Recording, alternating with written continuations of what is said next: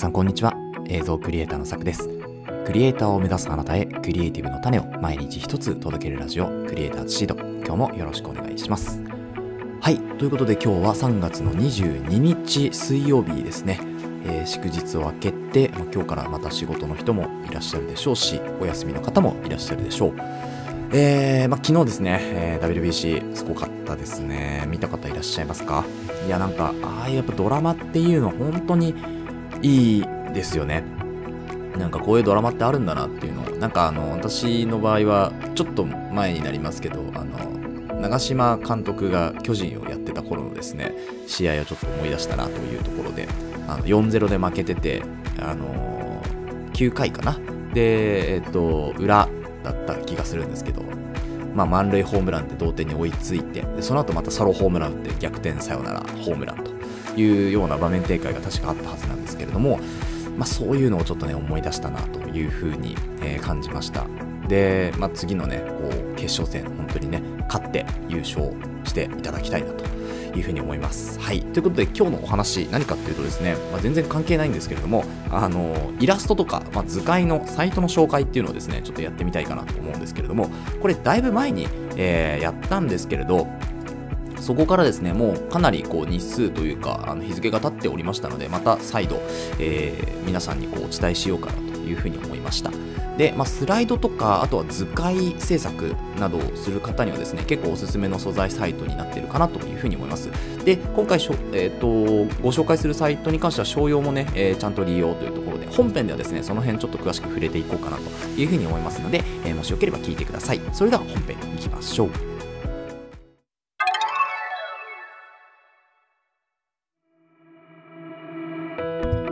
はい、ということで本編です。本日はですねイラストということで、まあ、スライドとか図解制作に、えー、おすすめの素材サイトをみっつご紹介します。えー、ひとつめふたつめみっつめ最初に全部言って、その後、えー、詳細を、えー、ホームページと一緒に見ていこうかなと思います。まずひとつめソコストというサイトですね。ソコストです。ふたつめちょうどいいイラスト、ちょうどいいイラストですね。みっつめライナストックで、このライナストックカタカナ表記してますけど、あの英語のアルファベットで、えー、ホームページは表記されておりますのでちょっとご注意くださいというところで、一番上のね、えー、ソコストから見ていきましょう。えー、ホームページ、あ、リンクはですね、えっと、キャプションのところに貼っておきますので、そちらから飛んでみてください。で、ソコストと検索しても出てきます。で、えっと、ソコスト、タイトルというか、ホームページの名前の右にですね、商用かフリーイラスト素材集というふうにすでに書いてあるので、まあ、これは商用可能ですよというところですね。で、まあ、注意していただきたいのは、この素材をそもそもこのまま売ってしまったりとかですね、えー、いうのはできないよというところで、何かに使って、えー、何かの素材と合わせてそれを作る一つの、まあ、デザインというかね、一つのクリエイティブを作ることに関しては、えー、問題なく使えますよというお話ですね。で、人物、ポーズ、ビジネス、お金、季節、行事、建物、医療福祉、生活など多岐にわたって、えー、カテゴリーが本当にいろいろあります。で、多分ですねこれあの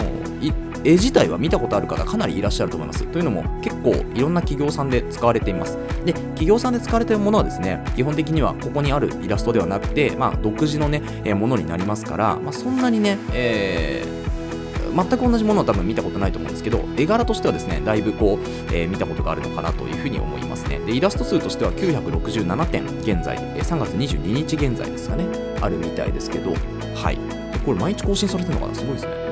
はい、ということで、まあ、いろんな本当に素材があるので、そちらでぜひ見てみていただいて、キーワード検索とかもできますからぜひ見てみてください。キーワード一覧もねあの表示できるみたいです。タグですね。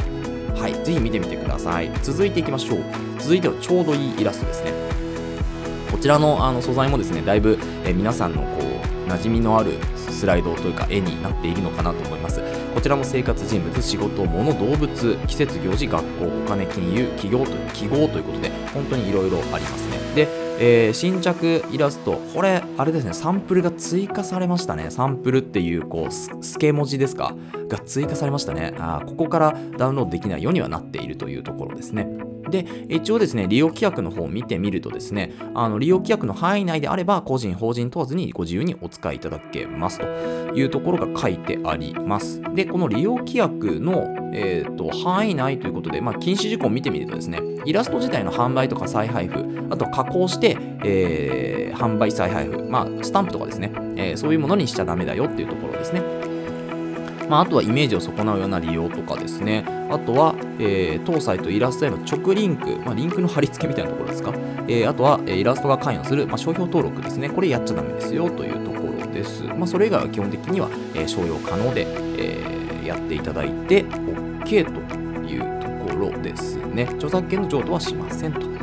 はい、なっております。クレジットとか表記は不要ですよっていうところですね。まあ、だからこれを使っていろいろ作りましょうというところで、えー、まあ、なんかソファーとかもね、あるんですね。牛乳瓶とかね、ベッドとか、だから、あの家具、新しい新生活始めましょうみたいな、そういう投稿を作ったりとか、図解の紹介したりとかっていう方はかなり使いやすいのかなと思いますね、これからにおいて。はい、で記号はですね、あのいろんな記号、電球の記号とか検索欄の記号とかもありますから、えー、ぜひ使ってみてください。ちょっと記号の数はまだ少ないみたいですね。はい、続いて最後ですね、ライナーストックいきましょう。こちらもですね、結構見たことある、えー、方いらっしゃるんじゃないかなと思うんですけど、さっきの、えー、とソコストとかちょうどいいイラストに比べたらちょっと少ないですけど、ただ、